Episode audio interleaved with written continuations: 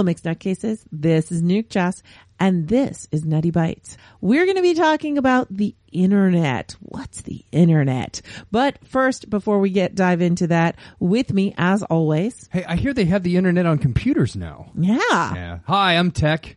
And we have a very special guest in studio. That's right. This is no VoIP. This is no Skype. This is no jiggery pokery through the internet. Brought to you by three cans and a string. No, no, no. He's sitting right here. Uh, hey, I, I think the internet is is overrated. It's not going to catch on. So It's just a fad. it's just a fad. I'm Mark the Encaffeinated One. Very happy to be here and discussing something that I have had in my life for most of it, which I'm very happy about. Most of the parts that Yeah. count. I don't Yeah. remember anything beyond like, you know, age nine or 10 or something like that. So Well, I was thinking back and I was like, well, I started with the internet. I wasn't even 20. I was, I was, you see- know, as, see, as Tech will say, be- a teenager. I get to be the old man here. This is great. Because Back in my day. I mean, the internet came about, and there were rumors of it, if you will. But I was in the perfect position to see it happen. Uh, when I started university in 1991, and that was basically the year that the, the world went, "Hey, this internet thing should be every everywhere," and it wa- it went from "Hey, this should be everywhere" to "Hey, it is everywhere," to "Yeah, it's everywhere." So I'm it's so I'm I'm happy to talk about the internet because it has been it's been there. You know, I remember when I first saw. I don't remember exactly the year, but I remember seeing uh, sitting at home and watching TV and seeing a car commercial that had a URL in it, and I was like, "Oh my god, it's made it! It's, real now. Other people know about this thing." That's true. That's true. Yeah. Once it, it started, because for the longest time, it was really like that secret thing that nobody quite knew about. Well, if you're at university, you knew about the internet. Yeah. Because you knew about Gopher and you knew about uh, uh, FTP and you knew about you know those sort of early protocols. We we think of the internet. This is the other thing. We think of the internet as the web, and Yeah. No. it's only one part of it. Um, but yeah, if you were in universities, you could you could actually see networking, you know, existing and going on. So I, I, my first, well, my first experience with the internet is really through siblings. And some siblings would dial in to BBSs. Oh yeah. and I, I got that. And another sibling had a Mac, a Color Classic, I believe it was, and they could do the internet that way. And I remember another sibling sleeping over this sibling's house, coming home and saying, "Oh my gosh, we just discovered." The web. oh, the web is amazing because you're not just on your internet, you're talking to people on all the internet. Oh yeah. Well, and in fact, that was what it- it was. So back when I was in high school, um, the internet wasn't really more than something that, that universities and military institutions were using, but there was FidoNet, and there were a couple of other, and the BBSs, like you mentioned, that would have inter BBS um, connections. Yeah. So the the foundations of doing it were there in the public space for a long time before the military protocols were released and the the research protocols were released, and suddenly we have a standard that everybody can actually use. And then it's then it's connection to connection. You have the hardwired connections between universities, and they have these massive, expensive backbones that are are running across the the universe. And then we can connect at home too.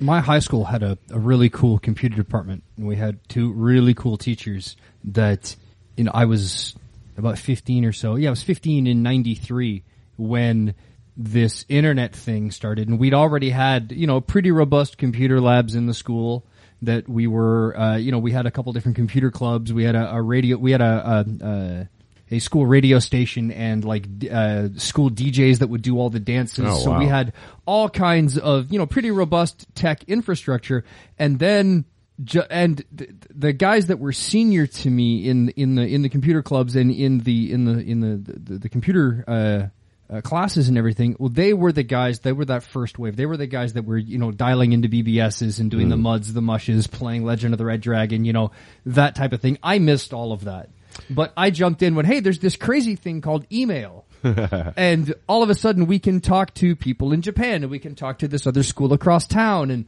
uh, you know that we got it started there. Then we started. Um, then we started coding we started making websites and you know that was one of our first big projects was we had to build the school's website Well, I mean, yeah. I, I grew up in a rural area and there weren't any BBSs around me to lo- to dial into. I got a hold of a 300 baud modem for my Commodore 64 and I found a number of a BBS. So I called it up and I was like, "Oh, this is fantastic!" The BBS in- interface, like this is the Commodore 64 had a uh, 40 by 25 screen, but it was manipulated to actually have an 80 by 25 screen. Somehow they managed to fit it all in. Um, and it was great. I was playing all these games, and then my mother tells me like, "Hey, the phone bill went up a lot last month because that was a long distance call. Yeah. I knew nothing about these sorts of things. So, so for me, that was always kind of a, a bit distant. Um, to give you another perspective, when I was in intermediate school, so grades seven through nine, sometime in there, I bought the uh, machines or a couple of machines that were no longer being used at the high school. They were Commodore Pets, uh, and I still have them to today. It's in a storage unit. Uh, when I got to high school, nothing was nothing was networked at all. Uh, we had a collection of very different machines. They were already starting engaged. You had, uh, uh, man, you had like a couple of PC clones over here, and the, uh, uh, an all-in-one unit over here. By the way, that's just a, a flashback right now. PC clone. PC clone. That word, that terminology. There are likely not many, but because I, I really don't know the age of all of our listeners, but there are likely people listening to this going, "What's that?" Oh yeah, cutting edge clone was the Tandy 1000. Uh, that we had a few of those. We had uh, oh, what was the name? NCR, I think, did a, a an all in one where the monitor and the and the CPU is all built together. But when I got to university, it was suddenly, oh well, there is the internet thing out there that we're working on. And um, my earliest interaction with the internet on a really big na- way was through Usenet news groups. Yeah. So Usenet was a system, uh, kind of like a bulletin board you'd see, uh, but it was all organized. They had these crazy names of multiple parts, alt dot, uh, Wesley dot crusher dot die dot die dot die. Right. Uh, which were all, you know, that was a really big joke, but they were all organized around topic. And what would happen is that they, they would upload their archives of all the message changes to uh, another school and it would propagate that way, generally through schools. Um, and so that was the early thing. Uh, one of the biggest things that today that still survive from that day is IMDb. Yeah. The Internet mu- mu- Movie Database began, I think, as rec.movies. or rec.arts.movies or something. A bunch of people who were wanted to talk about movies. And so it, it, it became, it wasn't real time. You would, uh, you know, send your messages off or read the ones that came in, but it was not real time at all.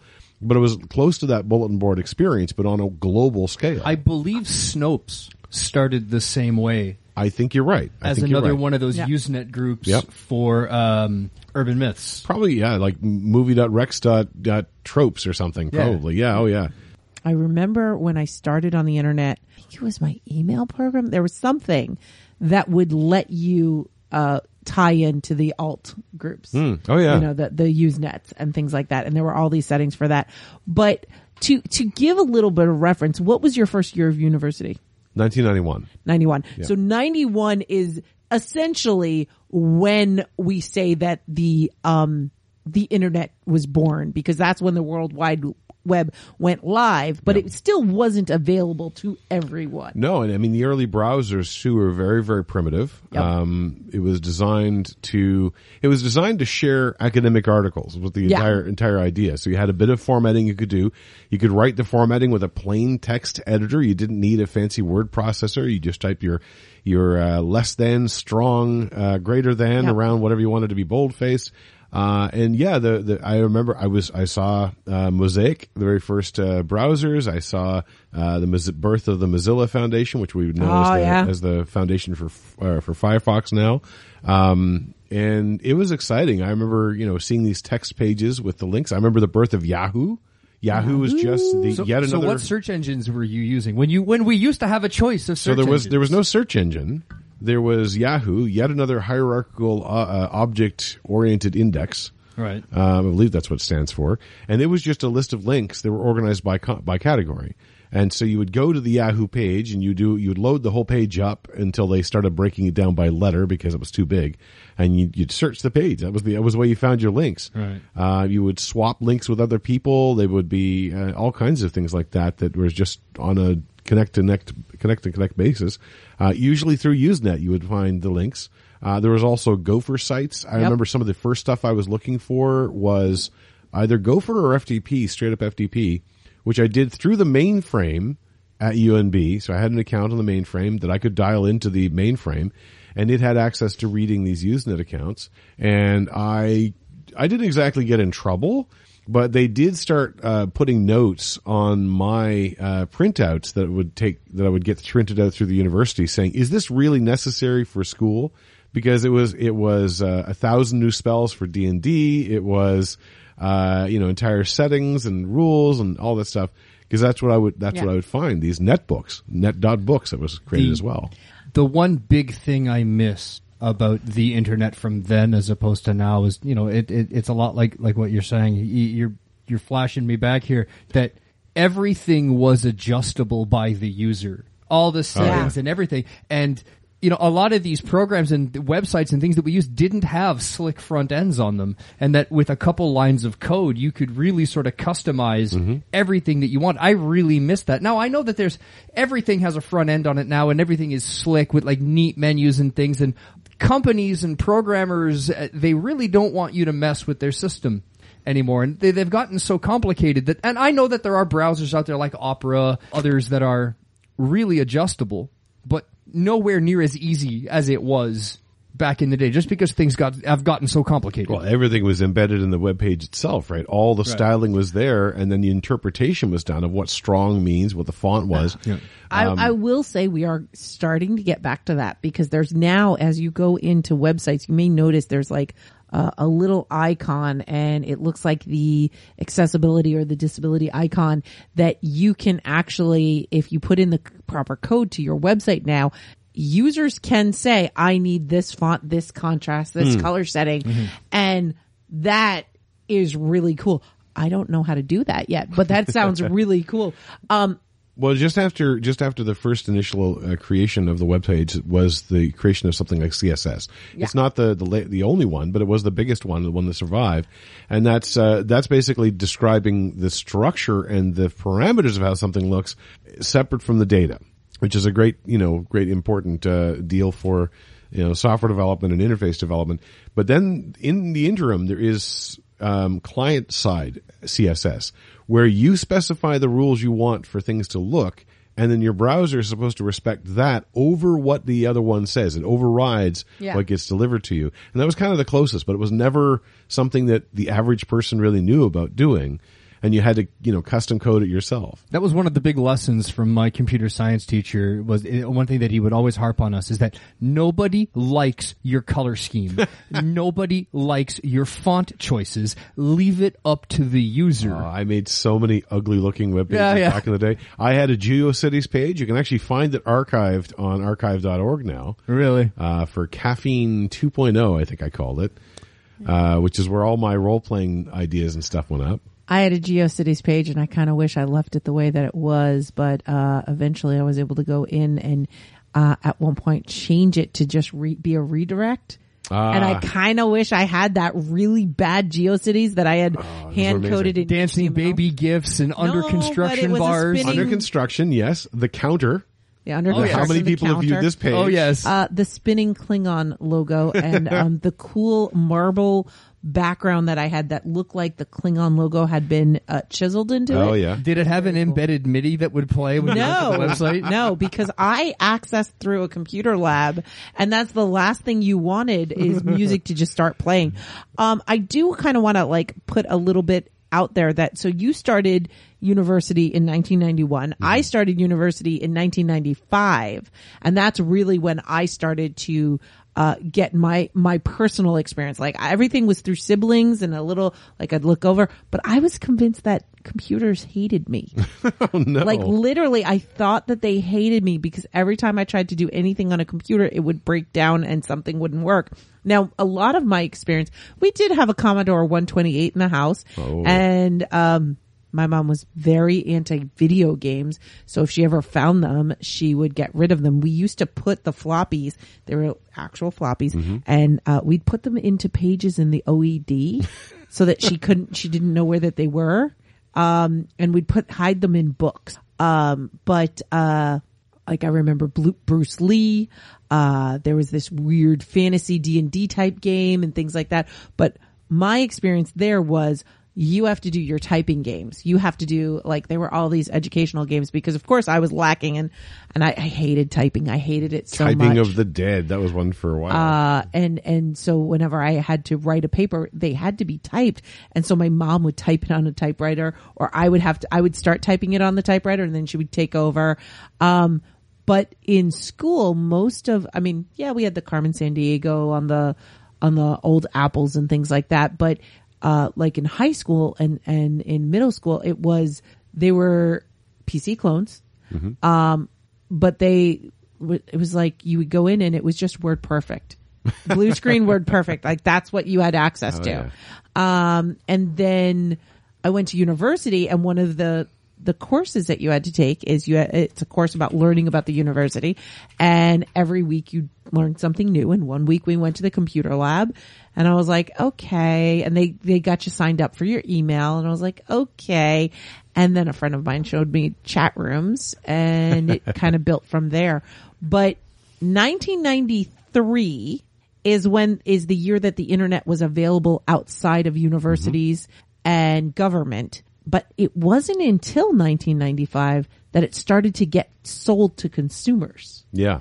you still had like uh you still had to figure out how to yes anybody could go in but you still had to figure out that connection. And that connection wasn't there yet. And i recall um when i was in university uh i we had a t1 line like that was fast. That was awesome. And then i tried to connect from home on my 14.1 uh modem and it was so slow and it would frustrate me. So uh, uh my friend and i would go to bbs's because it was faster. If you were in an area where they were they were local to you, then it was great. Um, well and that's the other thing. The earlier days of bbs's they were like it would probably take 15 minutes to drive there but that was long distance yeah. anything outside of your town was long distance Here's a question that Yeah. we're going to have a different answer for, and Yeah. probably today people won't have any answer at all.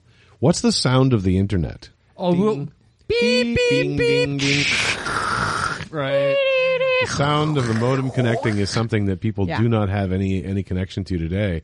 Today, the internet is uh, the little icon went to uh, connected. That's it. Yeah, like there's no it. there's no connection to that, and I, I kind of feel like uh, like the visceral physical nature of that was something that we mark, and then you knew when it was failing too. You knew you you were like, "Come on, little modem, you can do it, you can do it," and it would try and retry, try to do the handshake, and just would fail or whatever.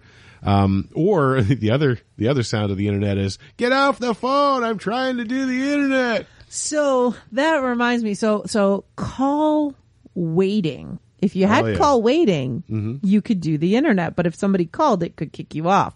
My house had two phones because we didn't have call waiting for the longest time. We also didn't have touch tone for the longest time. And it feels really close between getting touch tone because you used to have to pay for touch tone and we didn't pay for it. So it was what they called pul- pulse or rotary.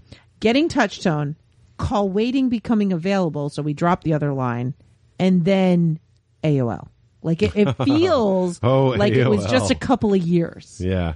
Well, it all changed pretty quick, quickly. Like Yeah. in my university career in 91, I first was exposed to the internet. Yes, it wasn't really outside of academics for a few years. In 95, I was doing a presentation on a work term in Ottawa, actually, uh, where I was working for the NRC and they had us doing extra projects. My extra project was on VRML, which was a virtual reality 3D simulation in its own ML language, like HTML. So you could write it up like HTML and then have an interactive descript, uh, display. This is within five years. It, it was, it suddenly went from, oh yeah, we'll use it for something until, no, we can do anything we want to do with this. But the other thing about the internet, you mentioned it there, but I think it's even more important. Email. Yeah. So I got my first email address when I was when I started university. It was my login for a few of the com- uh, computers as well. By that same five year point, I was a big person. No, not big person. That sounds wrong. I was a big uh, fan and often posting on WOD-L, W-O-D-L. I was waiting a for this. mailing list, an email mailing list for the World of Darkness. And this was fantastic. This was uh, kind of The World of Darkness, the role playing game. the role playing game. Yes, thank you. the World of Darkness. the world of darkness, really. Um, but it was it was a chance that it was kind of like Usenet, except now it was basically as I sent out things or I would receive them at any point in time. It was the closest to to reality. Uh, my entire identity is actually owed to that mailing list because uh, I was on the mailing list. My name is Mark. Mark is a pretty common name, and so we said, well, you know, we started taking on nicknames because well, who are we talking to? And I get getting mixed, mixed up too about who I was talking to. It's like, well, what name am I going to have? And it turned out that everybody noted that every morning when I came into work, I talked about the cup of coffee I just drank. So it's like, okay, coffee has to be there. And suddenly it was marked the Encaffeinated One. Mm-hmm. And to shorten it down, it became Encaf One. Uh, and I've used that for, uh, what year is it? Uh, almost 40 years now. Yeah. Um, but it, it, mailing lists like today, email has is survived as part of it, but it has not got the same prominence it once did. Mailing lists are almost the bane of people's existence. They don't want them anymore. But that was my way of connecting with these people. I connected with some of the creators and writers behind uh, the the the uh, the World of Darkness games. I was able. I created my own stuff that I would distribute by email. I had Darkness 2276, my setting of, of what happens in the future of this whole crazy vampires versus werewolves versus mages type thing. Uh, and it was amazing. It was, it was all text. There's nothing fancy yep. about it. I, you know, occasionally send an image back and forth. Um, text also meant that we had, do you remember Figlets? I think they were called. Figlets was a, a, uh, use of ASCII graphics to create larger text. Yes, yes. Oh, yes, yeah, yes. yeah, yeah. Uh, or images themselves. Yeah. Uh, and so everybody had a Figlet tag on their, on their, on the signature of their email. I hadn't heard it called that. But I think that was yeah. a particular program that did it better, yeah. or did easily. Um, there was another there's another similar program whose name I don't think I can say on this podcast, but it's a completely innocent website. It just has a, a, a moderately dirty name, uh, but it would um, you would put an image into it, and then it would upscale it to uh, like each pixel was a like a sheet. I think of, you can say that. Yeah, the rasterbator. Yes, the rasterbator. so you could uh, you would put in an image, and then it's like I want it to fill my wall eight foot by twelve, and then it would print out the pages sequentially mm-hmm. so that you could tape the pages to the wall and make a super blown up version of uh, of nice. the image. Nice. But I think the website the website must still exist, but yeah. I don't know if you want to search that on any work computer. Nah, right? Sure. Yeah, safe mode here. Um, um, yeah. Well, the thing is, images also are, were slow to, to oh, come yeah. up on the web. You, you, especially if you're on dial-up, you're like, okay, I'm waiting for that image to go. Oh, it's the wrong one. Well, we had, um, we it were, exists. Nice. The oh. rasterbator still exists and you can even, and this is what I always liked, you can print on individual pages and even if your printer doesn't go edge to edge, uh, it, it'll create like the little lines for you and everything and it's very cool looking art. But we had, um, uh, we got big into the Palladium role playing games, oh, and yes. there was I forget where we found them, but there was fan made uh, books, mm-hmm. uh, like expansion books that added more things and more rules for the game. And I remember sitting at my friend's house on his 1200 baud modem, uh, trying to download and then print the books and man, like those those images on a 1200 baud modem, waiting for them to load line by bloody line oh, by yeah. bloody line, and then okay, we can print one page, go to the next page, wait 10 minutes for the page to download, print that page, move to the next one. And I mean, uh, it was interesting too because we mentioned Usenet, which was fairly early on, but it continued for many, many years, and the interfaces got much more sophisticated. By the uh, way, Snopes was alt.folklore.urban. That makes oh wow, that's even more interesting. Yep. Yeah, that was that was one of the Usenets that I went to that I'm willing to talk about on this show. well, the the other thing that happened um, before people really got to file sharing that's what Usenet started to become mm-hmm. for a lot of things. And oftentimes it was images or they would occasionally try to do something bigger than images, but it was just not going to work. Still images were basically it. But you would get them in multiple posts and then there were automatic decoders that would take those posts apart and reassemble them. What, uh, UU encode, UU decode. I remember that. One of the big things that I remember from the early internet that I really, really miss is that that first generation of internet browsing that that, that mm. we're we're talking about, nobody had figured out how to make money with it yet.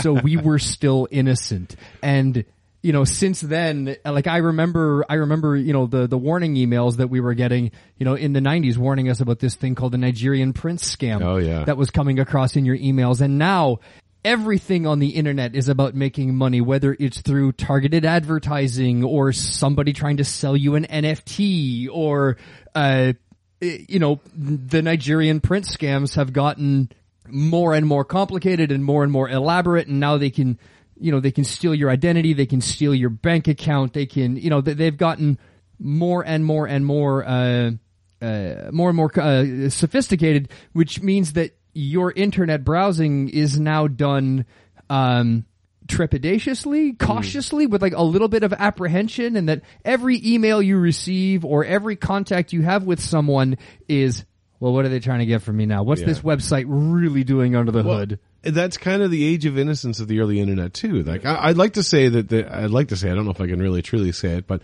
I think that the academic basis for a lot of people's access to the internet kind of lent it to being this experimental thing that people were doing, but also doing it in an open way. I mean, stuff like the open licenses that we know now, like Creative Commons, they all stem from that academic uh, starts. But it was also, you know, I received an e- email. Awesome. Let me read this right away. I only got five today. As opposed Five to today. Back then, you'd get like one or two a week. Well, I was on, I was on a bunch were of mailing lists. Some things, some Yeah, things like my addiction to media have not changed. Um, but it, but it was exciting, and that's why you would go to these use Usenet groups, or you would go to these these few websites that existed. Um, and then when I think when AOL came around on the scene, I think that was one of the signals of it changing to an at home service that everybody's going to use. And then they were also trying to curate the internet into this small little package that was safe, um, but also could sell you things. um, I remember a joke from a TV show where the the guy's uh, you know his device beeps or something and it goes, "You've got mail." He goes, "Oh, it's not spam." Ooh. Yeah. you know, email is really what got me in the lab to begin with and got me interested to begin with because I could communicate with my father who was on a ship. And there's my whole life, it, the only time you could talk to him on the phone while he was away is if he spent, you know, $20 a minute on the satellite phone. Um, and what, what the internet did is there would be a packet of information and in less than a minute, they would upload through that same satellite connection, upload everything going out and download everything coming in. And it was great. Um, because and and the other person was my brother who was also on ship, but he was on a research vessel. So they actually were doing it all the time. So I could get two emails in a day from him if I want if if we were communicating a lot, which we really didn't have that much to talk about because uh you know, it whatever. Still on but, a ship and the water looks wet. but my, you know, my dad would get the packet like every couple of days, whereas my brother was getting it a couple of times a day. And then as it went on, it was more and more prevalent. Um, but then, you know, I discovered chat rooms and I discovered role playing and I discovered everything else. And I started using it for my research and, and school and it was really great. And I think what was interesting is I've heard a lot of people say, uh, especially tech was saying, you know, we didn't know how to make money on the internet yet. So it was kind of innocent. But at the same time, as I was starting to understand the internet, it, there were all these news stories coming out about like people meeting people on the internet and disappearing and the dangers had already started. I, I I almost wonder if it was it was the satanic panic equivalent of the internet, though. too. I, I, I wonder about that. I wonder about that. But back then, uh, at least in, in my group, um, nobody shared their real names. Nobody used their real name. And um, your online identity uh, was, and this was a, a big problem. This is something that I don't miss from the old days: is that everybody could craft whatever identity they wanted. On the internet, no one knows you're not a dog. Right. Yes. Or everybody thinks you're a dog. Uh, yeah, it was a, that was fun. You could you could have multiple identities too easily. Yeah, and one of the things that I really hated because it ha- it seemed to happen like every week, you know, in like the chat communities or on message boards or whatever, is that somebody would get frustrated or they would get, uh, you, you know, whatever. They, they they were tired of the identity that they had crafted for themselves, so they would quote quote die. Yeah. And it seemed to me every 15 minutes, one of my friends was dead. And it's, it's, uh, oh, where's Johnny? Oh no, Johnny's dead. He died in a car crash yesterday. Say, really? Cause if I go to, I, I know what hometown he's in. And if I look up his hometown's newspaper, there's nothing about a car crash or a fatality. Oh no, he's dead. And then, you know, Johnny with two N's and three Y's would show up in the chat. It's like, Yeah. Aren't you the same guy that was no i'm a completely legally distinct individual from that last guy as i change hats you know it, It's funny because you also mentioned in, in passing there something which the early internet struggles with, and they struggle with even more today, and that's what goes on the internet. Um, you know, is your hometown newspaper searchable on the internet? Are they making any money at doing that? How do they how do they survive? And and we've struggled with a lot of that because the internet initially was everything's on there for free. Of course it is. That's why it's there. You know, Yeah. um, all of the information. It's it's You information. don't charge for information. Well, and and yeah, and and you know, it's news because I reported on it, but it happens to be the same news as someone else is reporting on, who's got the right to report on this news. Yeah. Um, but the the online identity thing was also weird because you never really knew if you knew someone. Mm-hmm. And there are many times when you're like, I think I know somebody. No, you don't. Uh, they're completely pretending to be someone else. Um, but I, I think we've done that even more today. Um, the the only difference there is that is, for example, with TikTok, nobody's real name is well, very few people use their real name on TikTok. Yeah. But everybody sees what they look like, which is something we didn't have in the early internet when attached to an email. Right. You had no idea of anything about the person. Maybe they were a Nigerian prince, genuinely trying to get money out of the country, but you wouldn't know that. But no. Yeah, I I uh, I also uh, like I I'm on the computer science part of this. I studied computer science. I went on to work in networking, and I was amazed at how many of the protocols and the definitions of the internet were just these RFCs or requests for comments. They were public documents created by the founders, who, by the way, wrote many of these things in like the 70s and 80s. They had fun with it. So you were talking about talking to people on a boat, and I don't know if you've ever heard of the passenger pigeon, pigeon protocol which was a legit RFC, an actual one of these documents written up for an April Fool's joke, where they defined in exacting detail that could be implemented how you could carry the internet via passenger pigeon. Uh, how every every uh, passenger pigeon was a was a packet of information. You'd occasionally have passenger pigeon loss, which was packet loss. Uh, you know, especially when there were falcons okay. around. Uh, and, and, but they defined the whole protocol and it was, they didn't, they did an April Fool's joke every year in one of these protocols. well that reminds me of uh, well what they now call the sneaker net Yes. you know where where you know I could I have terabytes of uh, terabytes worth of information that I need to transfer to you, and I could try to transfer it over wires and cables and signals, or I could just put it on a flash drive and walk it over to your office and give it to you, and that's probably faster in some cases. and still is in a Yeah. certain sense too. Like the, it's still easy to, to deliver a hard drive worth of information sometimes. Uh, and of course there's also security. When we became a little less, uh, open about things on the internet, we also started worrying about security in terms of what we were giving out. Um, the internet we discovered is forever. Yep. Uh, and then when it's not forever, we're really shocked. And we look to places like archive.org to rescue us from our lost history. It's also ephemeral. How much of our history has been created in the last 30 years that doesn't exist anymore? Yeah. Um, you know, again, archive.org has done a really good job at trying to capture a lot of that, but it has its gaps.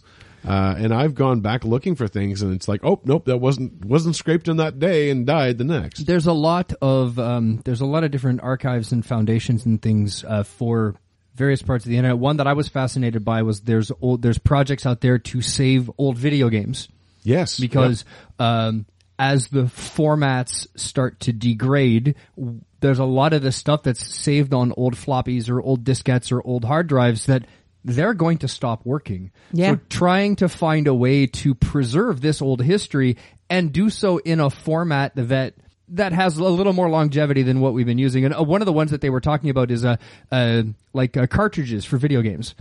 Uh, the cartridges, if you saved your game, well, the reason you're able to save your game is because there's a little battery in there. And that battery is non-replaceable. Well, you know, my Super Nintendo games are now 20, 30, 40 years old, or 30 years old. Those batteries are dead yeah. so all of those saved games that, that that cartridge is now useless and, there are some people that are really skilled that can open them up and put fresh batteries in them or you know rip the information from the cartridge and then use an emulator, a piece of software to run the game on on an uh, on like a computer or something. Yeah. Uh, but uh, finding and preserving all this old information is uh, you know is critical because there's a lot of stuff out there that we're that's just going to disappear.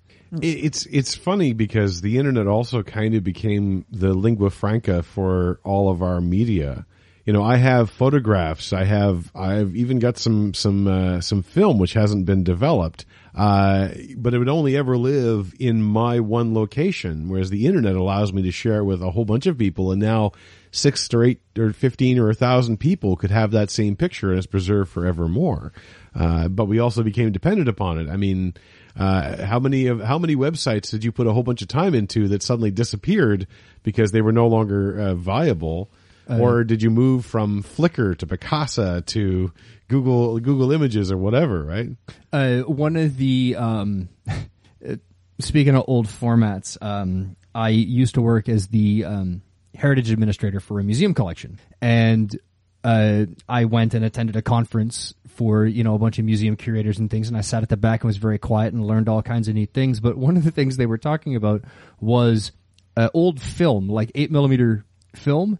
If it was made before a certain date, and I think it was in the 30s or 40s, um, the nitrocellulose can degrade and it becomes highly flammable to the point of near explosive. Like it will oh, just wow. burn and burn and burn and burn and burn. So old film made before a certain, I think it was like 39 or something like that, but has to be kept in special refrigerators to prevent it from degrading any further and spontaneously catching fire. But, you know, this message comes out, this message came out and it was check all your film and make sure that there's nothing before this date. So there's me and a, me and a helper as we're, we're going through the, we're going through the cabinets trying to find every roll of film we can and checking all the dates to make sure that we didn't have a bomb on our hands. Oh, jeez. I I I I love. I just discovered something, by the way, uh, that the uh, person who founded Internet Archive also founded um, what is it? Uh, Alexa, uh, the the the the SEO website that submits your uh, website to all the different search engines. Okay. Um, and it's it's uh, yeah, Alexa Internet, and they you can also go and see how much your site is worth and uh, various other things. So that's the for profit. Um, but um, that this is a nonprofit that was founded in 1996, which I is a lot older. Yeah. But it the the internet what brought me to it, which is the Wayback Machine, uh, debuted in 2001, and that's I think when I first started. I love it. And uh the first season of Nutty Bites is there and we need to put the rest of the seasons. Um uh we meaning me. Um and I think it's important because someday I'm not going to be here and my web host will go away. Yeah. and all of that will go away.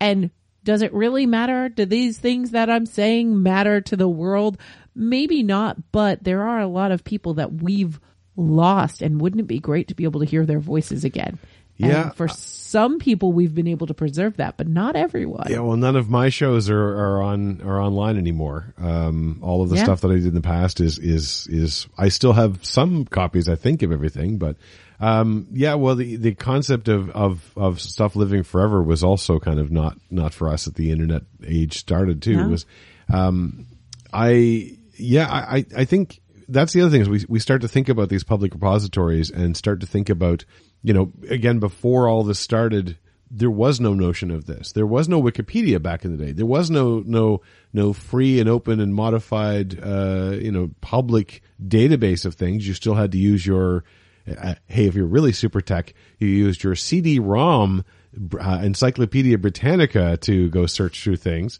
um, but the internet is now ubiquitous with knowing everything everything Yeah. is on the internet right um, I I I remember somebody holding up a cell phone and saying, "I hold in my in my hands a device that gives me instantaneous access to all of the world's knowledge, and I use it to get into arguments and look at pictures of cats."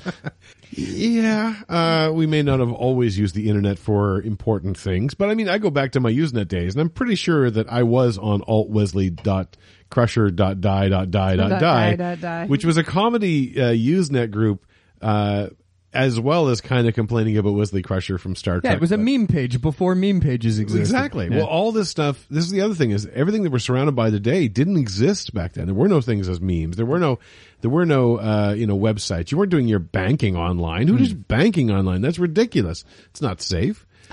um, I, I, I, I think what for me when I started on the internet, there was a lot of scary, like, oh, what's going on? What is out there? Um, but it was wild. It was open. It was, I was at a different age than I am now. Like if I hadn't had the internet and I was introduced to it now, well, one, I wouldn't be this person. So I have no idea what I, how I would react to it as an older person.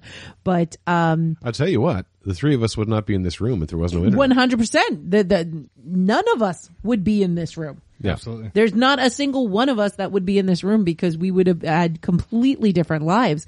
Um, but that's where I was going to. It was the internet that first showed me that there are people out there that are passionate about the things that I'm passionate about, or even things that I'm not passionate about, but they get to that level of passion. And that's where I see geekdom. Um, being a geek is just having a lot of passion for something. And there are people out there that don't laugh at the fact that I like Star Trek, you know, that, that want to talk about role playing, that want to go into these pretend universes and play these fantasies with me. And that was groundbreaking and changed my life. the entire basis for the modern acceptance of nerditry and geekdom, I think, can be laid at the at the feet of the internet. Absolutely. Absolutely. You know, the the ability to connect to people. As I was saying, when, when I was printing out all these things about Wonders uh, role playing game stuff that was going on, it was suddenly a flood of, oh my god, all these people are excited in the same thing I am. And I can contribute back to the, the massive knowledge. I can be part of that. Whereas I did have some friends. I have a lot of friends that are into gaming, but you know, they may not be in the same games I am or in the same idea or like the same movies or whatever. And I could finally find, as in modern parlance, we call it finding your tribe, where basically you're finding the people who really are the same soul people as you and able to connect to them. And I, I don't know where I would be without that. Sometimes I, sometimes I, I think, geez, was I born like 20 years too early? Because the early computer revolution time would have been really fascinating to take part in, I think, from my perspective. Uh, there were a lot of, you know, there are a lot of worse things about the past that we, we look Oh, yeah. over. But, but not, but if I had done that, I would have been in the, getting to the internet when I am about the age I am now. Like you said, Yeah. how, how would that have affected me? How, would I have been able to change myself as much as I could at that point? And I think you have a, a really good point in that in, in, in how the internet is one of the reasons why nerddom, why gaming, why gamers are so prevalent is because we found each other.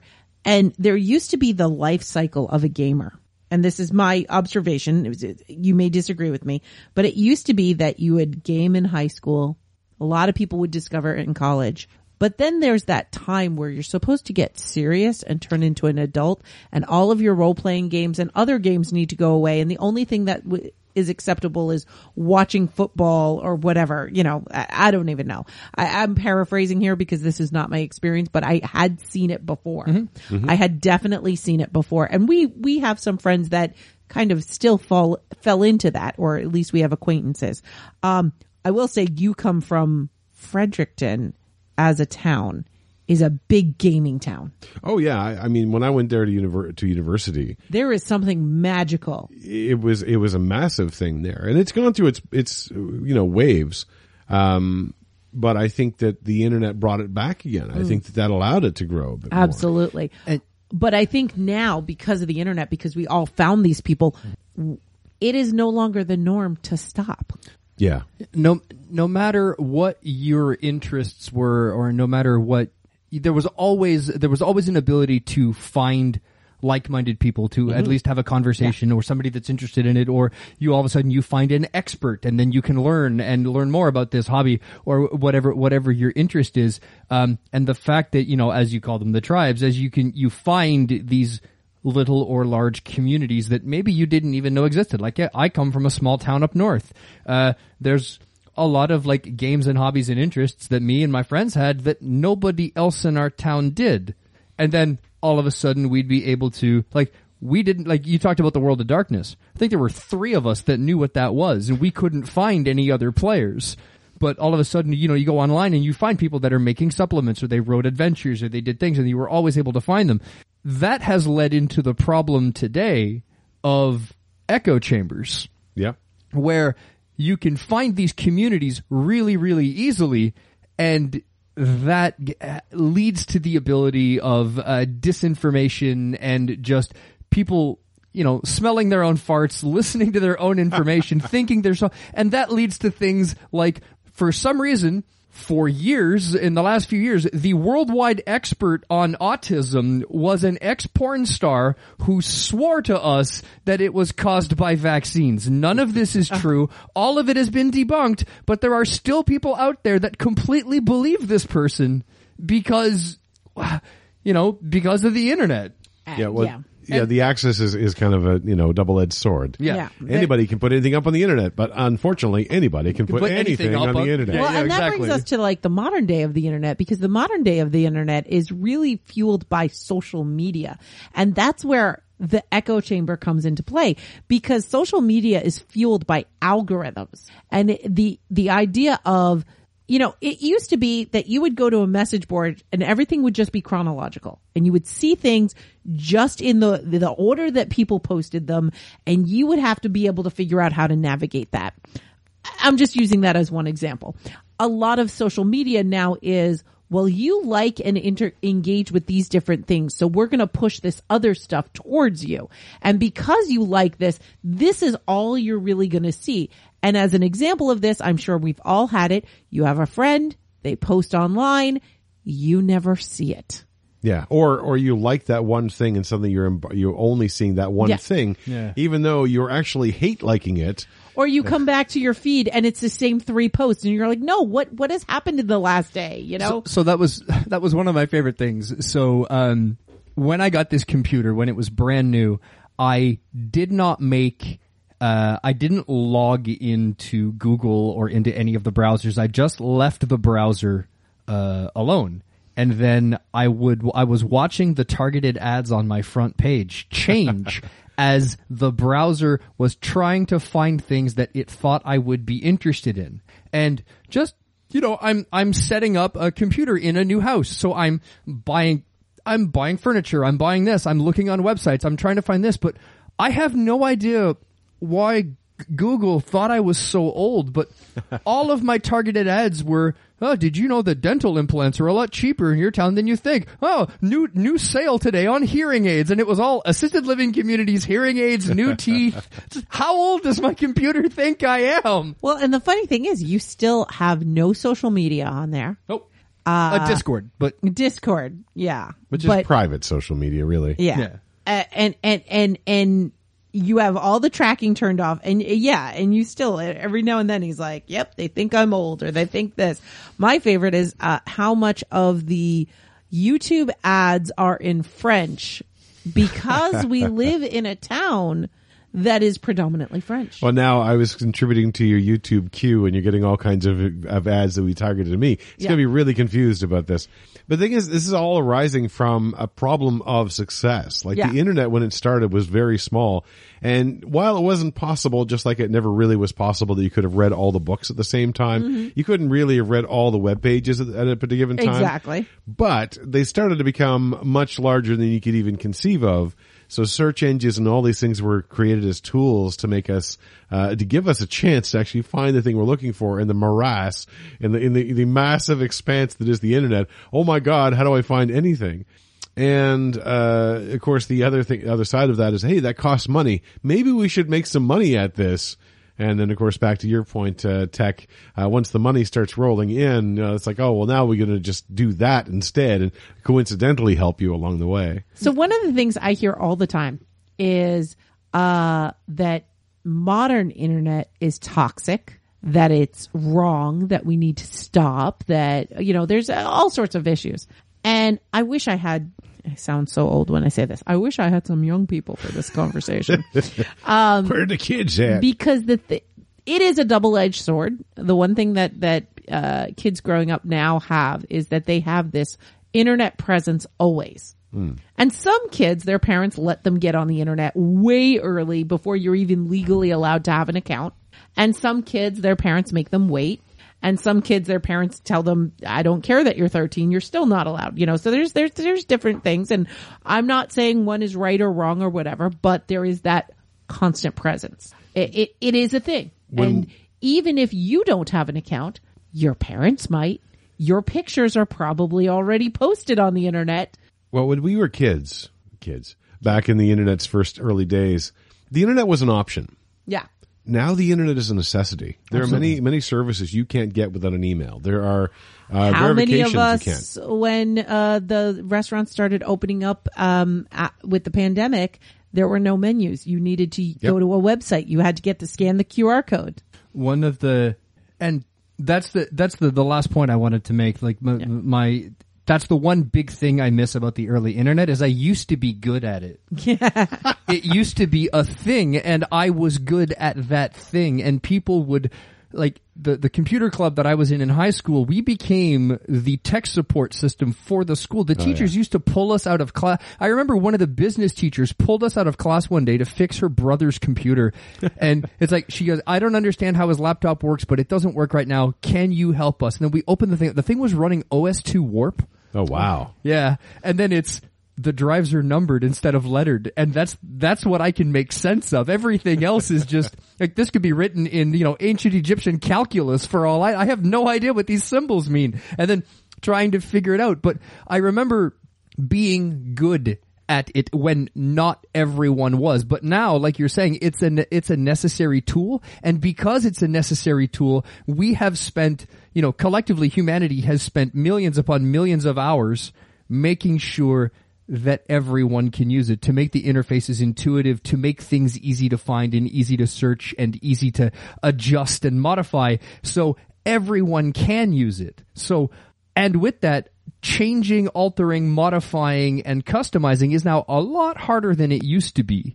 And I know that there are browsers out there and there are, you know, um, you know, if I, if, you know, you really want to have a custom computer experience, there's nothing stopping me from getting a Linux machine and coding everything by hand, but that's not as easy as it used to be. You can have the internet any way you like as long as it's painted black. Right, Yeah. exactly. So the, I I I miss that. I mean, I know I can get you know the customizable browsers and I can go in and hand code a bunch of things, but I I I just miss being good at. I miss having a one thing and being good at that Well, thing. and the thing is, it's not that you're bad at it now. You are competent, but so is everybody else. Yeah, that's yeah, exactly. That's my point. I got to be caught up with my expertise. Yeah, you know, it's like you don't seem like I remember somebody's telling, oh, oh, oh, I that tech guy, he's like a hacker. He's a a, a super hacker, and it's like, what what are you talking about? Oh, well, he took like just these little tiny pieces of information, and he knew all this other stuff, and it was, you know, just little web searches, nothing, nothing too crazy. out of it. Samspade.org. Samspade.org. I miss Sam Spade. My favorite was um using a WHOIS registry to to get information about people and and people were like, "How did you get that information? That's that's private. You couldn't possibly." It's like you it's your public registry. You you put it out there. It's out there on the internet, you know.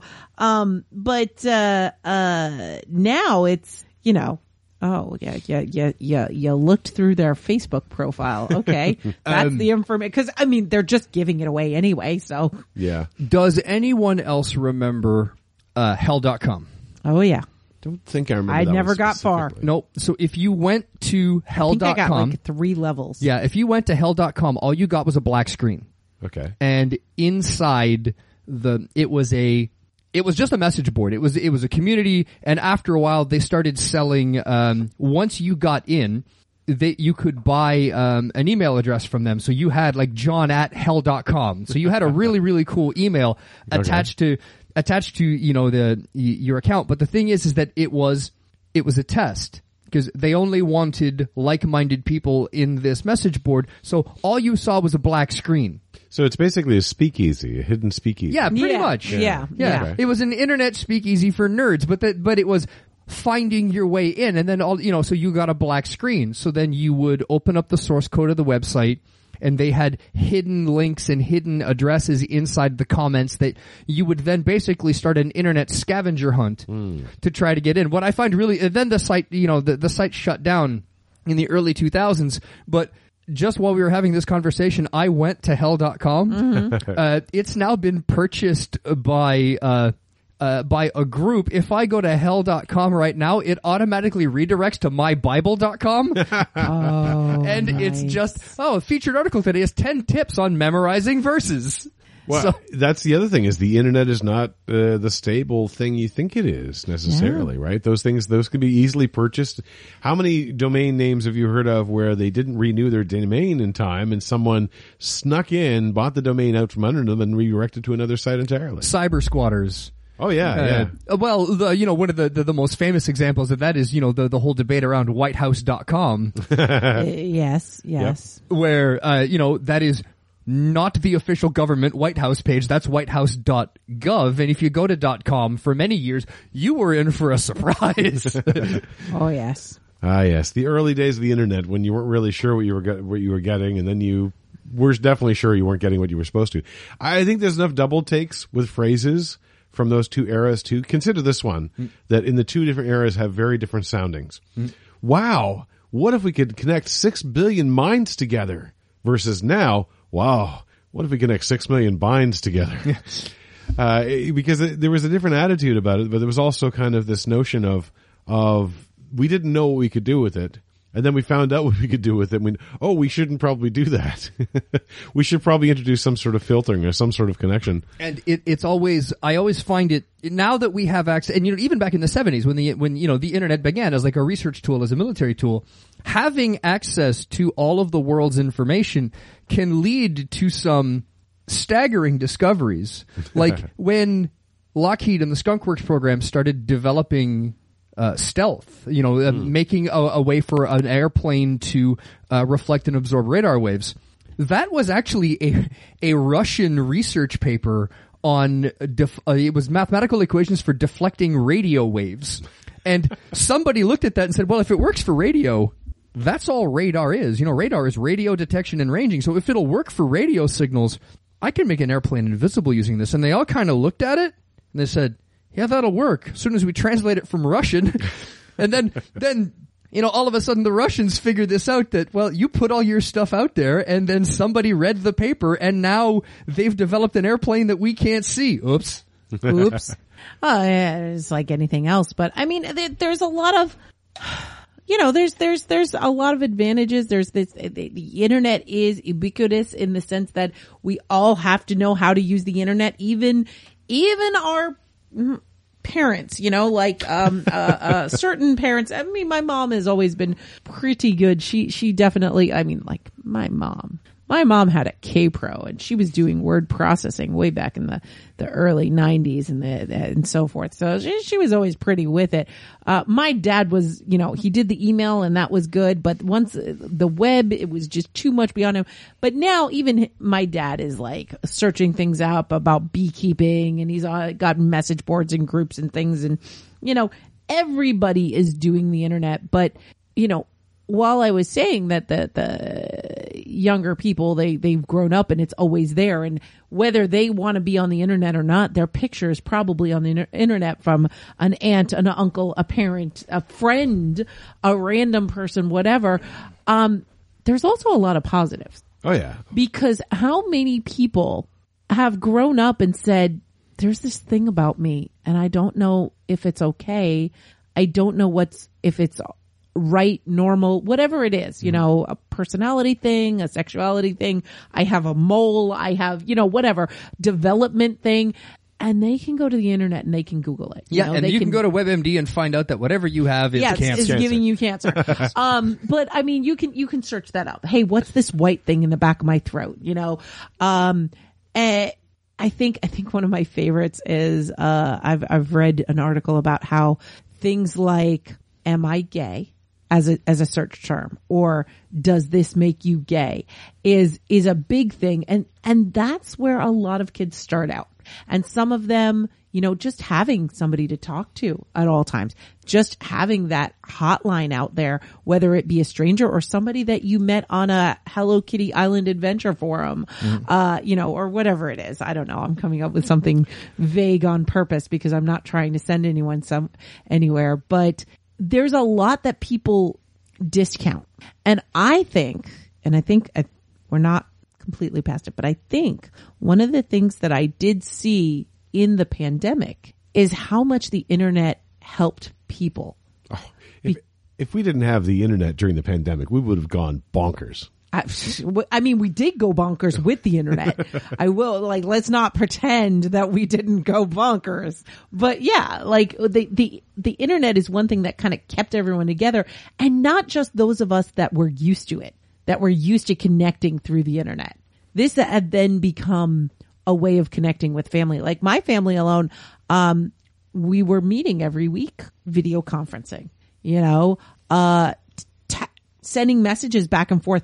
Siblings that never talked to me, even though I've been online this whole time and I moved to Canada and siblings that never talked to me suddenly were talking to me because that was the only way anybody could talk to each other. And yes, it's a lot. Yes, it's, it's, it's much.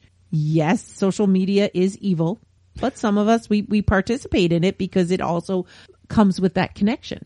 The the one thing that I know for myself personally, the internet has been very difficult for is, you know, when when it first started, you would be off the internet, and then you went on the internet deliberately. Yep. And now you're never off, and that that access to information is great until you realize it's a fire hose and you're drowning in it. Yeah, you- you're never off unless you are specifically off and you're taking a break and it's really hard to do that. Yeah, Yeah. yeah. I and mean, it's you know the next generation of the internet you know the what, what they're calling you know the internet of things you know the, Yes. the connectivity of everything it's going to be impossible to disconnect in the near future now that you know your fridge can talk to your grocery store and reorder the milk for you when it starts to run low and you know oh your your your washing machine is reporting that it's running out of soap and next thing you know the amazon guys at the door with the with the the you know the the washing powder that you needed it's it's coming it's it most of it's already here but you know they've been talking a lot about this you know your your car that will automatically call the mechanic and schedule an appointment um you're never going to be able to get away from the internet Yeah. and wow. and you know that sounds tough for us because we were there before it was a thing, but for those growing up now, it's a natural, normal thing. I- I mean, one, one of the things I, I, I wanted to mention from before, it's a, I, I don't know how many times I've heard parents of a young toddler, con, uh, you know, convinced that their three year old is a genius because look, he can get on the tablet and he can play video games. Isn't he amazing? Isn't he a little rocket surgeon? Look how smart he is. You know, you know who's really smart?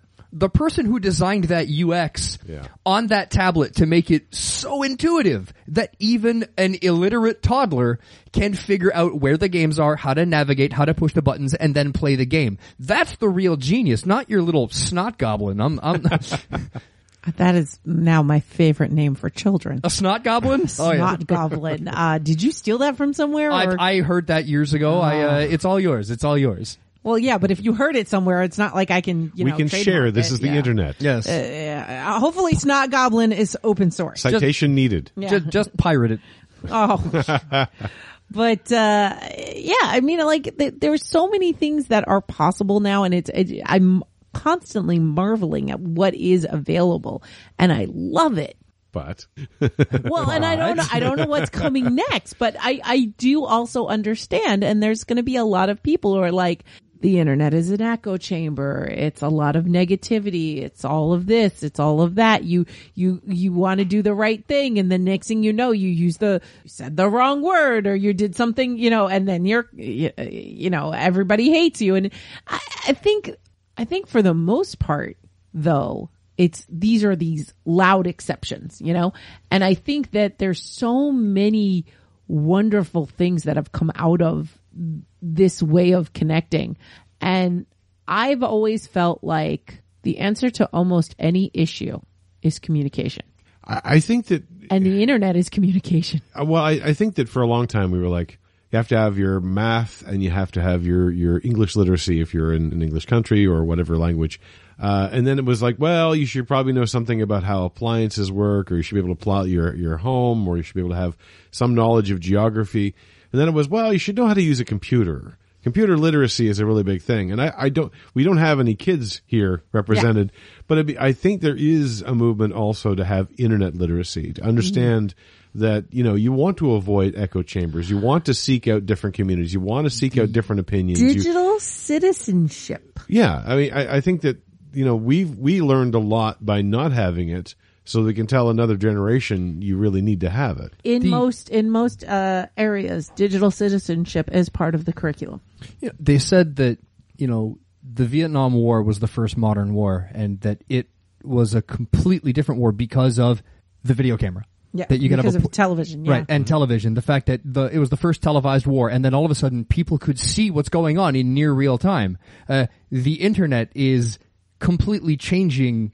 Uh, warfare and uh, geopolitics because now everyone online can see everything that's going on instantly. You know, you've now got like riots and protests and people with GoPros and you know and you know digital cameras that are instantaneously feeding this to an audience of tens of thousands and millions and everyone can see what's going on instantaneously. And that has completely changed world politics that but- e- everybody can see everything i'm not saying it's a good thing i'm just well, I'm just thinking then you can also have uh, you know organizations like well, I don't know, a bunch of truckers who want to to uh, to shut down a capital city for a while, um, all organized on the internet and all you know having their own echo chamber created from that. Right, but having having the ability to reach a worldwide audience instantaneously is is changing everything. And um, why do uh, you know? And we- we've talked about you know the the internet is now so the is so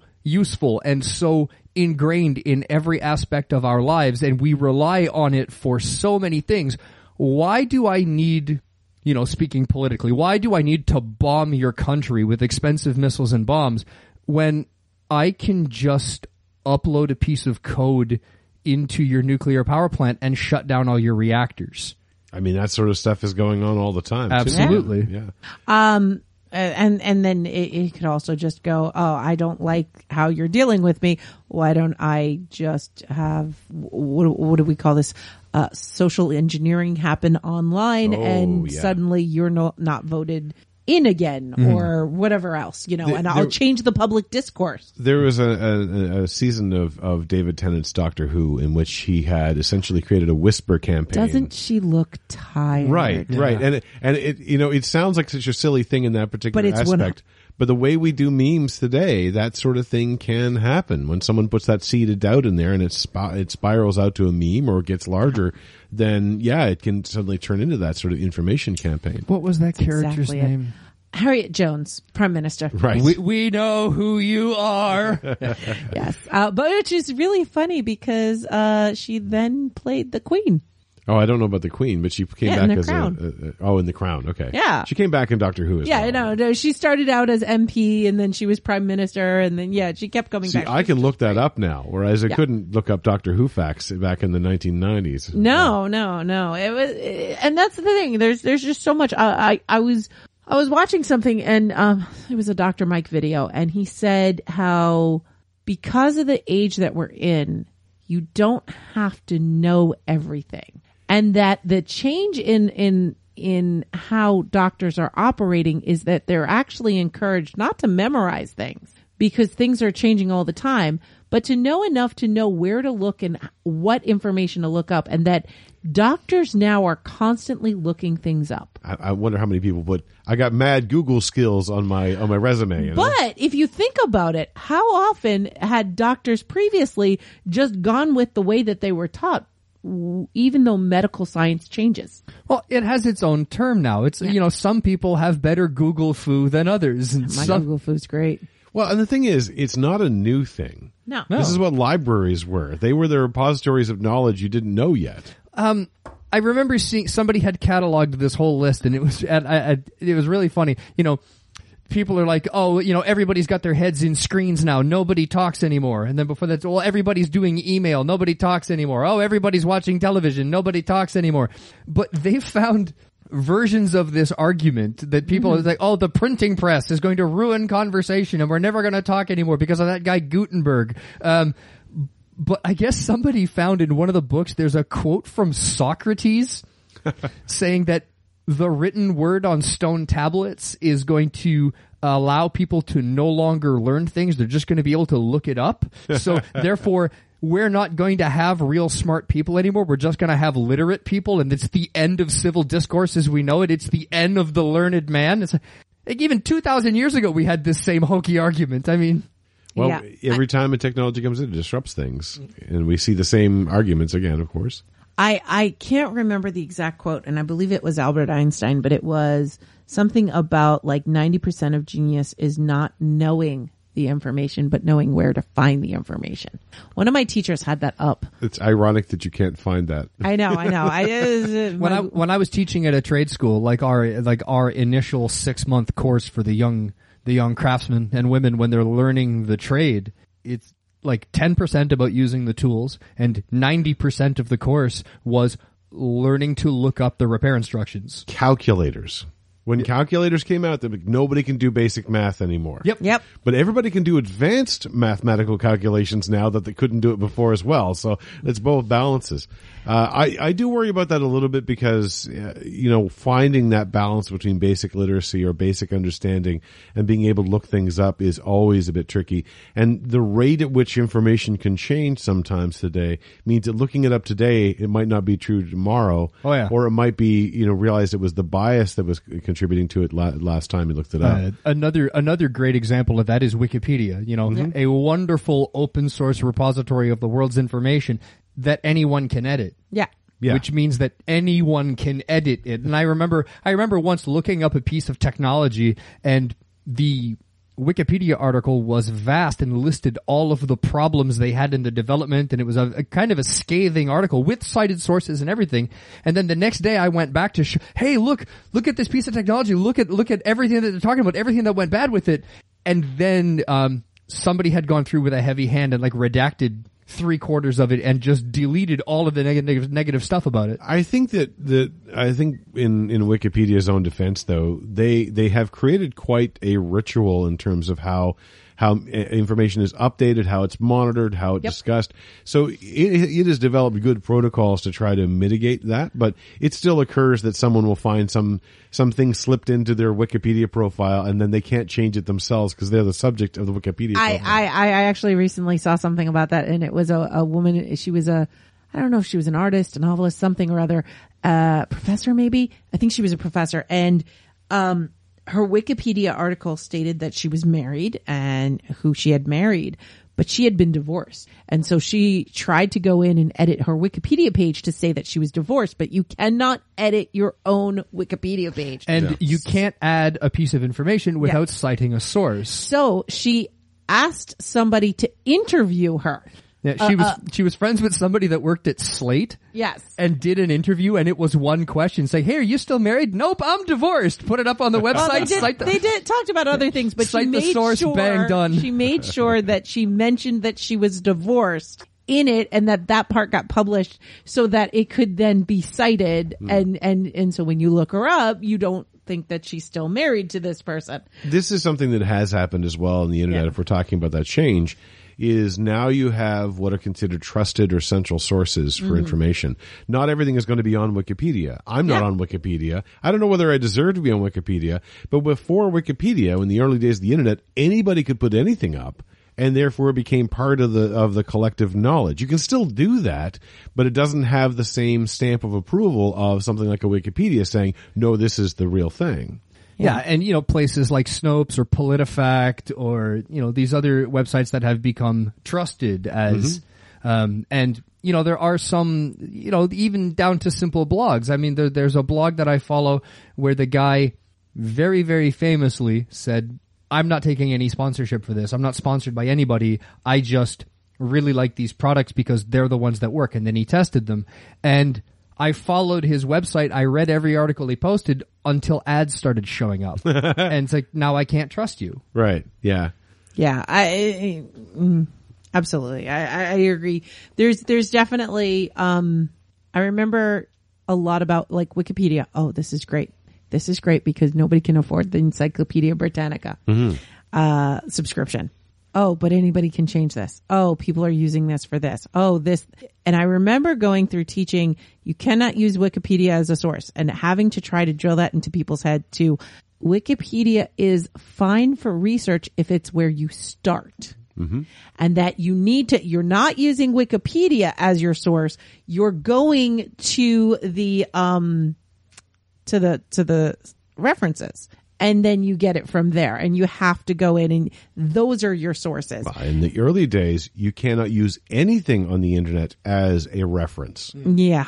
And now some things are published only, Only on the, on the internet. internet. Yes. How do you cite that? Because, and the interesting thing was watching the citation uh, language change, uh, because they, they suddenly had to have a citation with the date you accessed it. Because after that point, it may not no, may no longer refer to that particular article, or what's worse, it may be a relative uh, reference where yes, it's referring to this list of articles, which is now scrolled off the screen and no longer follows to that link or that categorization has changed. I mean, I forget. yeah. I forget the name of the tool that they they gave us, but it was like a, we had a an add-on for Word that we were using when I had to write a big research paper, and I could copy paste like as I was on websites and things and finding information, I could copy paste the link into this add-on, and then it would automatically fill out my proper bibliography Ah. on my paper uh, in whatever style I needed. So, you know, oh, we were following APA or whatever, and then, you know, just set up the thing and then update bibliography. Beep, beep, all my links are there automatically done, all the proper footnotes and headers and footers, and it was all you- great. all you WYSIWYG people. I wrote my papers in LaTeX, which was a computer programming language for writing papers. Really? Yeah, fantastic. You could do all kinds of weird programming with that stuff.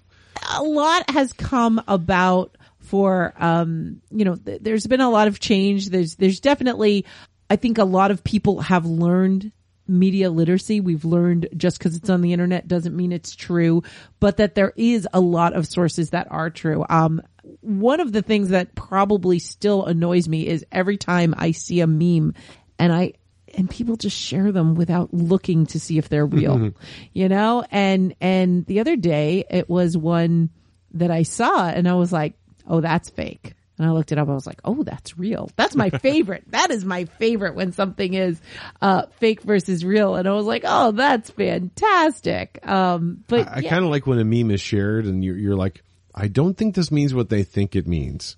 Or maybe I don't think this means what they think it means. Hmm. Yes. Where they where they've missed some detail and it's like, no, this is actually a sarcastic opposite of what you thought you were promoting. Yeah, yeah, I did see one of those recently, and it had something to do with like the price. I, I, I really hate those arguments. If it's like the price of Starbucks versus the price of something else, and Oh, yeah. and it's just like, mm, okay, th- th- this is a much larger issue, and and Yeah, and it was the, the, yeah. the price of a McDonald's hamburger versus the minimum wage in 1980. oh, that was the one. That Oh, was yeah. the one. the price of a the price of a McDonald's hamburger now versus minimum wage now. Do you see a difference? I'm like, I don't think the hamburger index is a is, No, is a good measure of, a, of of you know how we gauge inflation. I mean, you've you've you've reduced it in, into a thing to make a point, but you're wrong. Yeah. No, the the one that was uh, the surprising delight, uh, but it was also very multifaceted was uh, the price of a McDonald's hamburger versus the w- wage of a McDonald's employee in the U.S. versus Denmark. Oh yeah, I saw. Oh, that. yeah, yeah, yeah. but it's a much larger conversation, which is, it could be its own podcast because it is not just they pay their people more. It is a whole different structure and it, it's, it's more than just one piece of information. that kind of points out something on whether you guys uh, Yeah. have seen or not. When we think about, you know, we all saw that meme. It all Yeah. became popular enough that it crossed our particular, you know, scanning Mm-hmm. circles. We're able to see it. But there are thousands of those, and, and sometimes it's hard to have conversations with my friends because they're off in this part of the internet and I'm off in this other part of the internet. What do you think that would have been like, you know, back in those early days? Do you feel like there was a small enough internet that we could all understand it?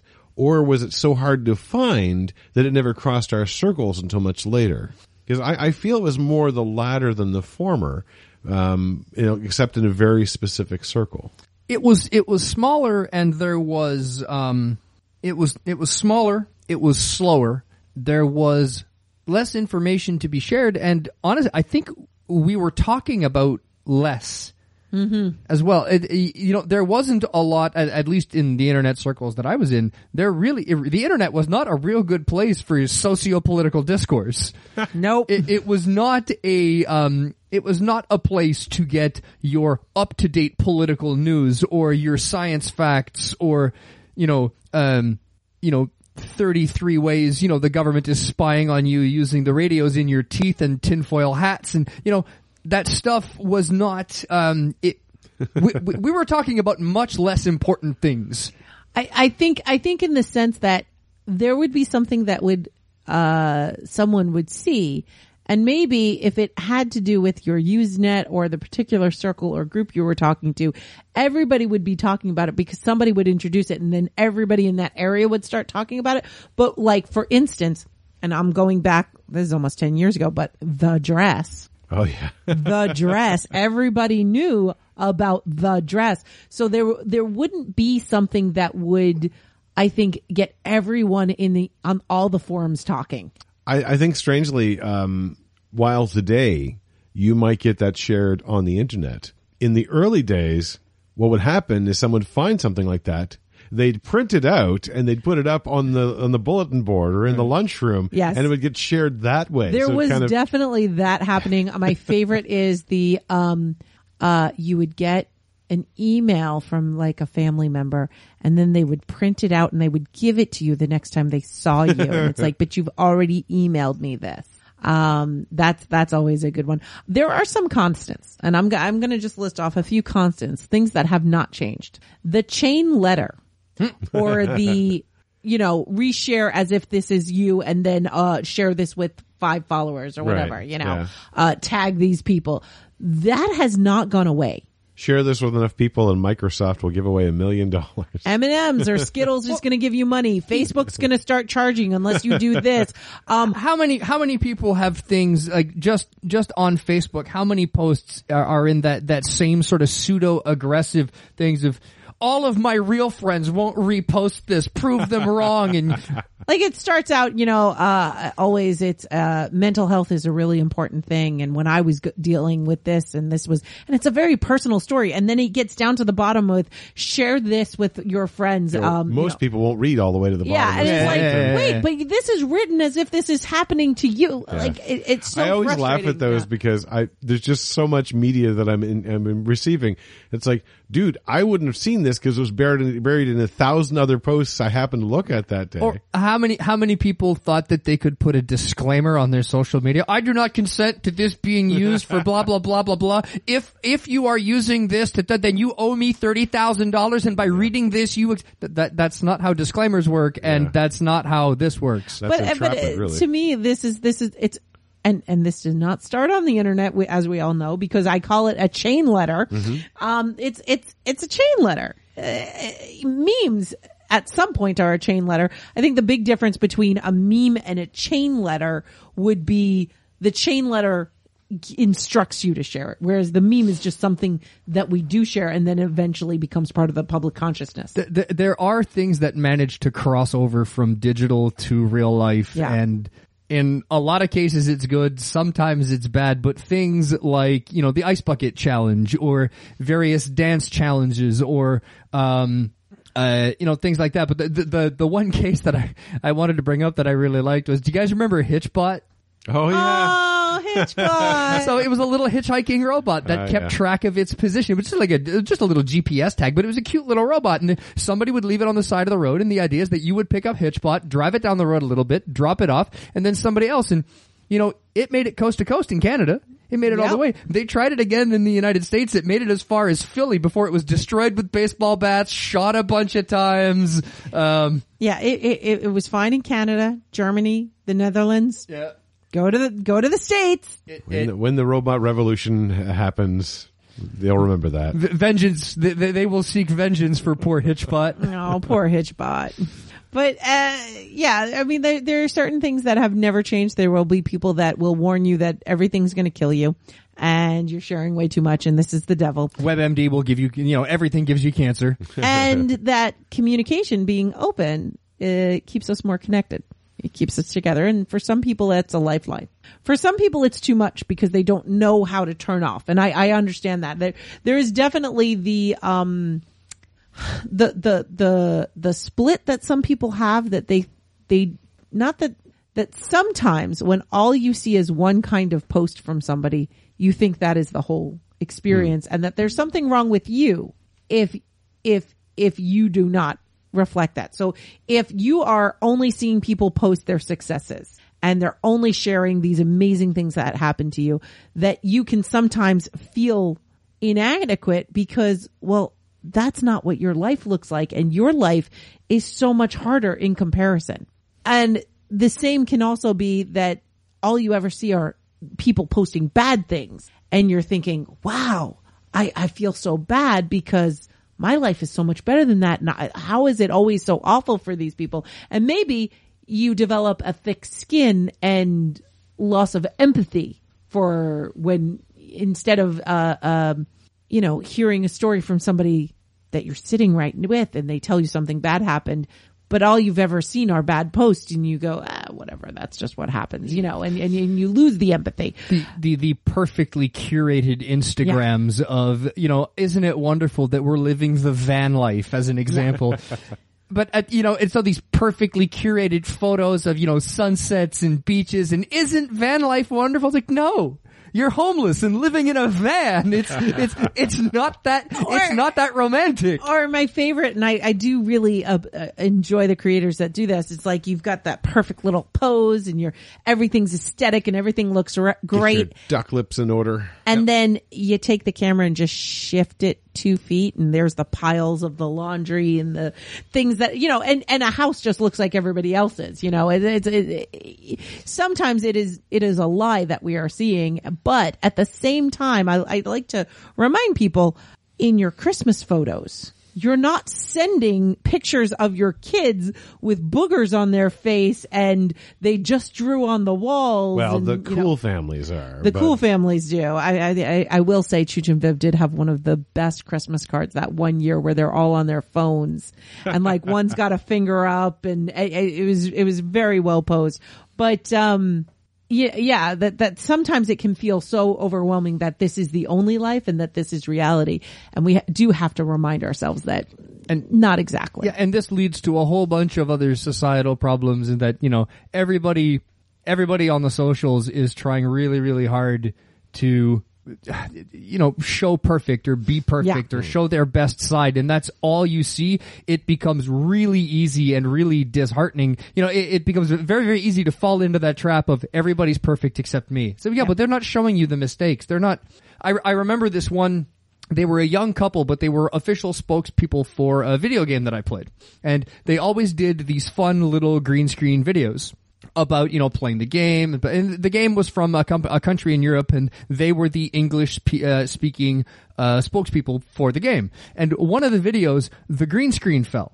And you saw, you know, they kept the camera going, but you saw the rest of their apartment and it was a dinky little dirty one bedroom apartment with a mattress on the floor and a pile of dirty dishes. It's like, like they're not perfect. They're Yeah. they're people, you know, just They're like you're people. saying. Yeah. Man, we should go back to before the internet when when when when newspapers, magazines, books, and movies showed us only the truth about everything. No, no, no. We need to go further back. We need to go further back to when illustrations only told us. We need to go back to when bards told stories in bars about how the truthful encounters they had led to their delightful life. exactly. Yeah. Exactly. And then that's But I guess this internet thing is around for a while. so more things change, the more they stay the same. Probably. Some- Just more of them. Like I said, people have been squawking about how technology technology is going to ruin the future. People have been complaining about this since, you know, Socrates complained about this invention called the stone tablet and writing. So, will it destroy the world? No. Will it change the world? Yes. Yes. and uh and is that bad? Maybe, maybe not. But you know, the the the world is going to change. Suck it up and uh, you know, suck it up and accept it. The world's going to change, and you're not going to like some of the changes. And for a couple more years, humans still write the internet. So That's true. So, well, uh, for now, for now, uh, I, I, I, I do say often that all your faves are problematic, and that includes the internet. but uh, I have a feeling that most people that are listening to this are not so negative on the internet as a concept because they're listening to a show that is only available on the internet. yeah, they're here now. Ha ha ha! Fooled you. suckered you, got you in. but uh, tell us, what are your thoughts? What are your first experiences with the internet, and uh, where did you start? Because I really am fascinated to know where everybody comes into the into this story. Yeah, I, I wonder if we could ask the same question. Like, so what was your first experience with electricity, and how did it start for you? Well, I mean, to to be fair, um, my mom tells the story of color television or getting a television. So I mean, there's there's definitely those kinds of comparisons. When did running water make it into your abode? Okay, there there are some that don't have that right now in in the the, the North American world. Though. Do you remember the Yeah, they retirement? live in fans. Do you remember? do you remember? I the, was thinking they live in Flint. Oh. Do you oh. remember the retirement of the outdoor commode? Um, But I, Again? say that, I say this mostly just to, to, to point out how essential the internet has become. Yeah, it really like, is. we've had major revolutions in technology before. We'll have more to come, but this one, this one, I think is has that fundamental nature to it.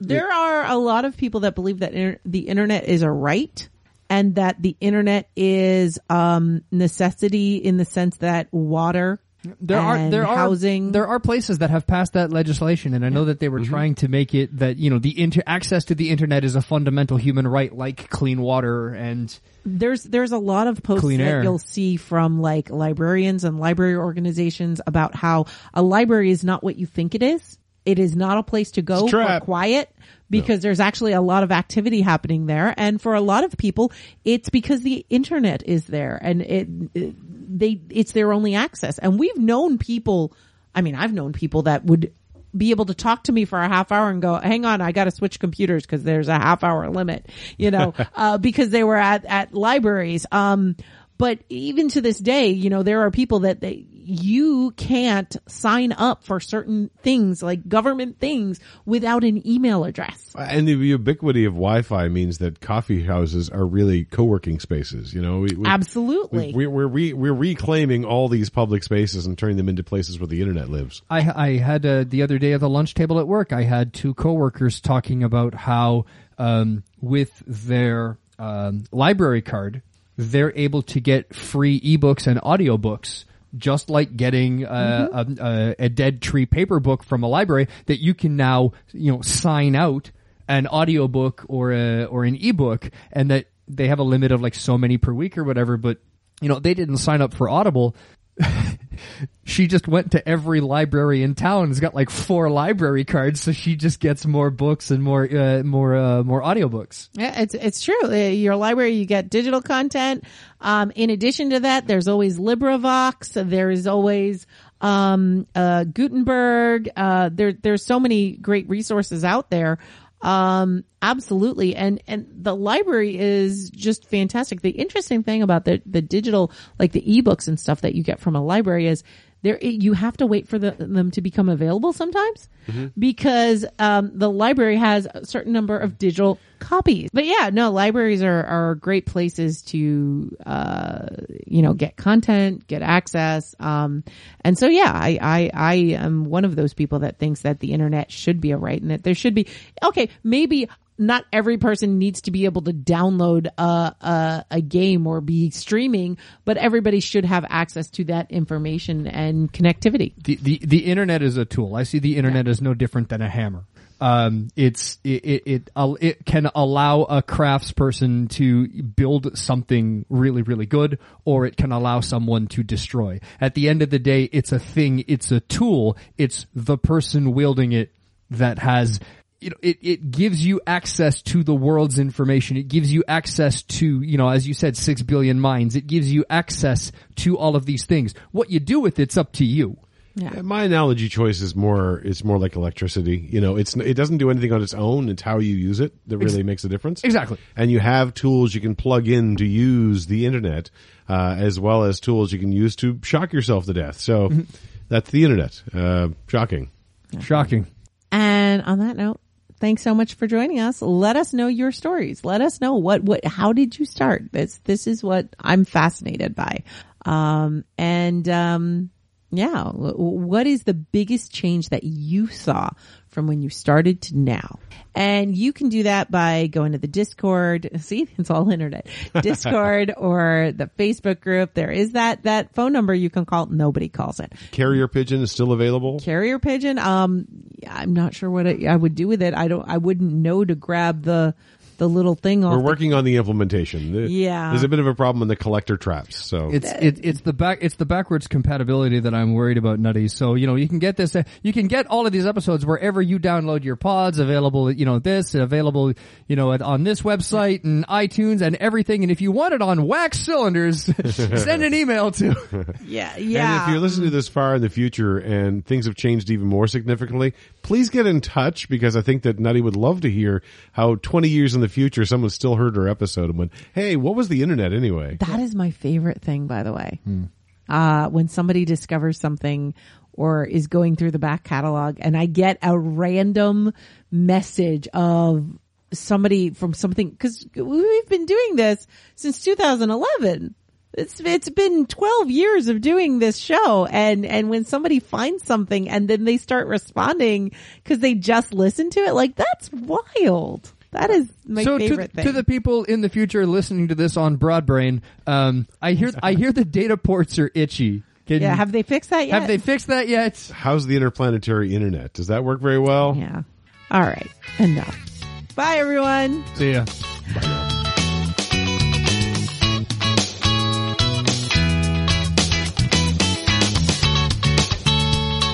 Before we go, we do want to thank the patrons, without whom there would not be two episodes a month. You may have noticed that most of these months, there since uh, in the fall and so forth, there's a little more than two episodes a month. I've been trying to push out some extra content there. It's been a lot of fun. Um, but without whom there would not be those two episodes a month. There would not be the ability for me to pay my server fees and the motivation to keep putting out more content. So thank And- you so much. And Yes, and they also got us that Kraken theme song. they did get us that Kraken theme song, which is fantastic. Like I, I love how much, uh, how good that came out from uh, Jordan Cook. So thank you for that so much. Thank you to our top tier big daddies. Thank you to Jax, Thanks, biggest daddy. uh, the biggest daddy. Thank you to Jason. Thank you, Jason. Thank you to Rich the TT. Ooh, thanks, Rich. And thanks to our patrons of the arts, we have Kaylin, Mark Cabot, Mark the Encaffeinated One, who, by the way, you're going to have to pick out your art while you're here. Oh, I'm about no. to start that. Yeah. Can I just say on behalf of the patrons, you're welcome? Thanking us. It feels appropriate. Uh, thank you to Melissa, uh, the Bathtub Mermaid. Thank you to Susanna. And thank you to all the other patrons, the lifeblood of this whole patronage. You are the ones that keep people donating. You are the ones that, that let me know you want to hear. So thank you to Andy, Luke, to Clifford. Uh, thank you to Grig, Harold, Hugh, Ian, Just, Justine, Ken, Kinsey, Crazy Joe Adventures, Mike, PCAT, The Radical Geek, Shane, Stephen, Will, and Zachman. Thank you so much, everyone. Thanks, guys.